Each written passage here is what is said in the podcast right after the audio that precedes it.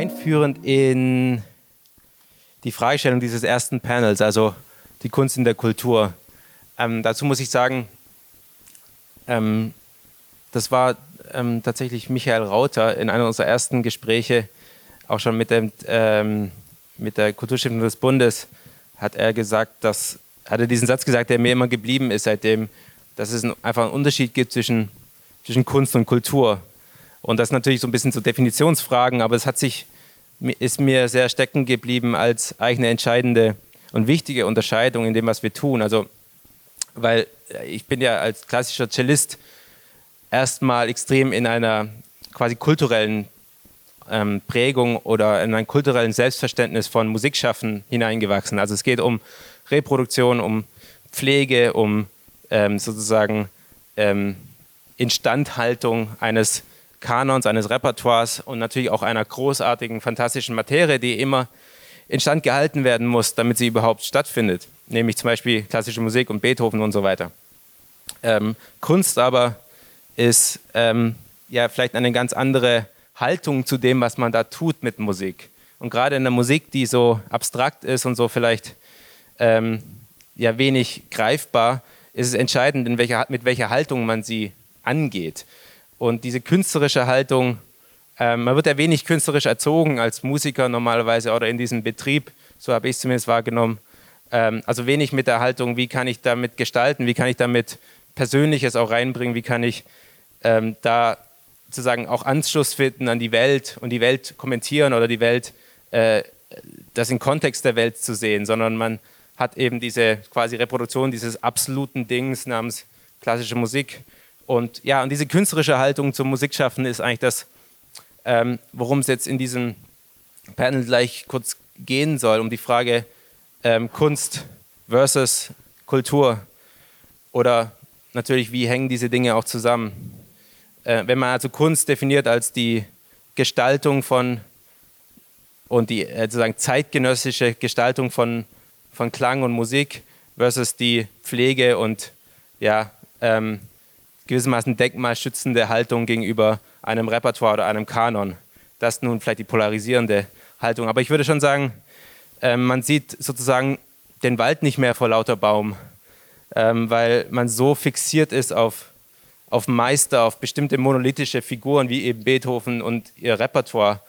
Ähm, also vorzusagen, man, man sieht den Wald deswegen nicht mehr, mehr vor lauter Baum, weil eben diese Bäume so groß sind und der Wald, also die Sprache, der Sinn und der Syntax äh, dessen, was wir mit Musik erzählen können in der heutigen Welt, äh, ein bisschen runterfällt. Das ist zumindest die auch gewissermaßen der Gründungsimpuls von Podium Esslingen und sehr wohl auch Hintergrund dieses Projekts.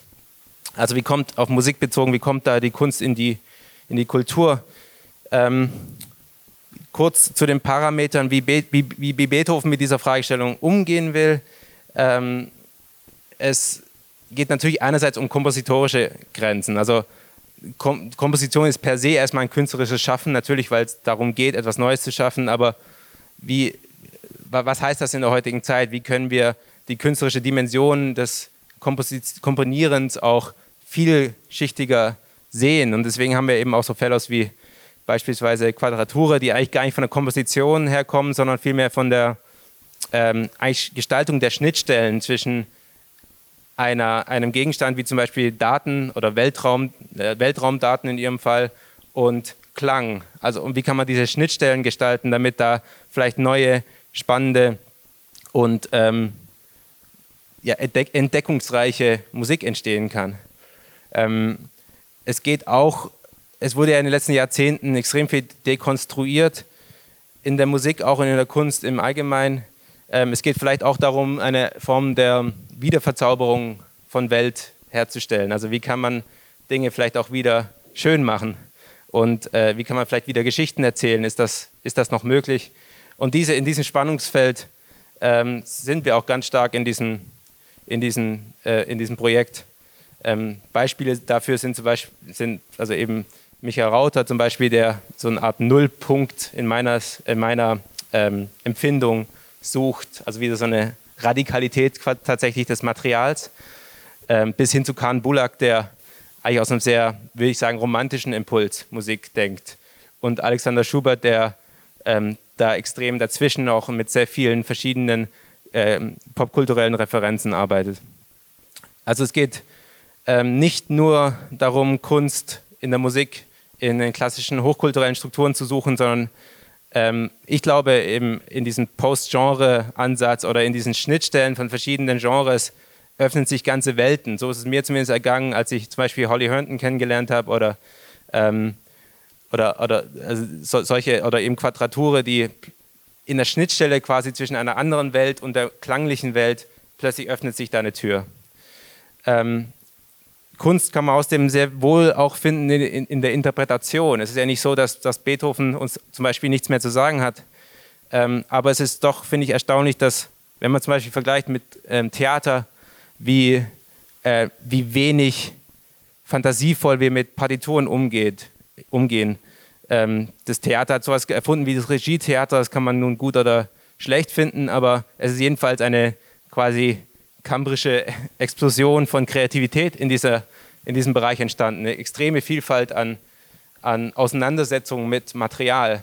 Sa sagen wir einem Shakespeare-Stück, wird ja selten genauso aufgeführt, wie es da drin steht, sondern man geht damit kreativ um. Das passiert mit klassischer Musik relativ selten äh, weil da seltsamerweise auch eben die Partitur sehr, sehr viel heiliger ist als, als in anderen, in anderen äh, klassischen Stoffen. Und das kann man auch gut finden, aber das ist zumindest mal ein Feld, das sich öffnet und das man, an das man, das man bearbeiten kann. Das passiert in diesem Projekt, zum Beispiel mit Matthias Halversen oder auch mit dem Stegreiforchester.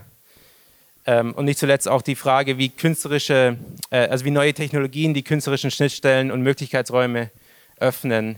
Ich glaube, sie tun das ziemlich radikal, denn wenn wir beispielsweise ähm, Koka Nikolaze betrachten, der ähm, eben die Schnittstelle zwischen Komposition und, und Ausführende, also Musiker quasi ähm, hinterfragt und neue Schnittstellen schafft, dann entstehen da plötzlich ganz neue Formen der Notation und Interaktivität zwischen Dirigent, Komponist und Musikern. Also dieses Dreieck, dieses klassische, löst sich da auf und es entstehen da ganz spannende neue Wege, die erstmal auch vielleicht ähm, einen Schritt zurückgehen müssen, bis sie vielleicht irgendwann nach vorne gehen können.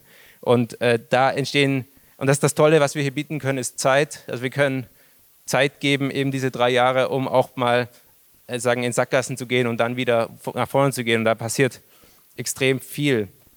Ähm, andere Sache, technologisch bedingt, ist äh, eben ähm, Johann Günthers Label Backlash Music, das er im Rahmen von B. Beethoven entwickelt, wo er sich eben fragt, was heißt eigentlich, äh, welchen Wert kann man schaffen durch, ähm, durch Musikproduktion, also durch das Aufnehmen von Musik in einer Welt, äh, in der Musik total verfügbar ist.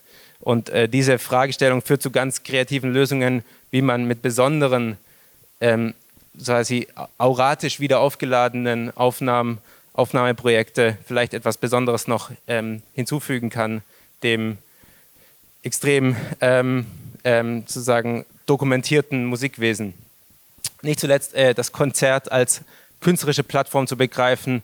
Das machen wir bei, bei Podium Esslingen, sozusagen daher kommen wir die Fragestellung, wie kann ähnlich wie zum Beispiel in der bildenden Kunst der Kurator ähm, schon seit Jahrzehnten sich sehr detailliert überlegt, wie die quasi Nutzererfahrung, wenn man so ein neumodisches Wort benutzen will, ähm, aussieht einer Ausstellung. Also wie, wie gehe ich da durch, was passiert da mit mir körperlich, ähm, kuratorisch und in der Zusammenstellung und Kontextualisierung von Kunstwerken.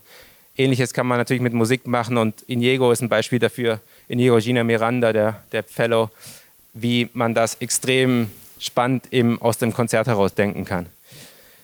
Das sind ähm, nur ein paar Beispiele dessen, wie wir dieses Kunst äh, in der Kultur, wie wir die Kunst in der Kultur suchen. Ähm, es geht also immer um die Frage der Manifestation und nicht der Repräsentation. Also wie können wir Formen finden, wie sich eben eine Beethovensche Kraft, wenn man so nennen will, oder jedenfalls eine künstlerische Kraft ähm, manifestieren kann und, nicht nur, indem wir sie sozusagen repräsentieren. Äh, ich glaube, das ist ganz, ganz wichtig, damit äh, das eben auch künstlerisch relevant bleibt, was wir äh, mit der Musik machen. Ähm, genau, also wie Beethoven heißt in dem Sinne, wenn man so ein pat pathetisches Wort bedienen darf, ähm, heißt wie Beethoven eigentlich einfach, sei neugierig, sei wagemutig, sei persönlich, also steh zu dem, was man da zu sagen hat musikalisch und das führt dann eben zu so einer Vielfalt, die, ähm, die, die ja, finde ich, was Belebendes hat. Und äh, damit können wir vielleicht in die Diskussion einsteigen. Ich äh, freue mich sehr jetzt auf ähm, mit Ludger Brümmer und den Künstlerinnen und Künstlern von B. Beethoven ähm, über das, den Impuls, aber auch äh, wohin das noch führen kann, zu diskutieren. Vielen Dank.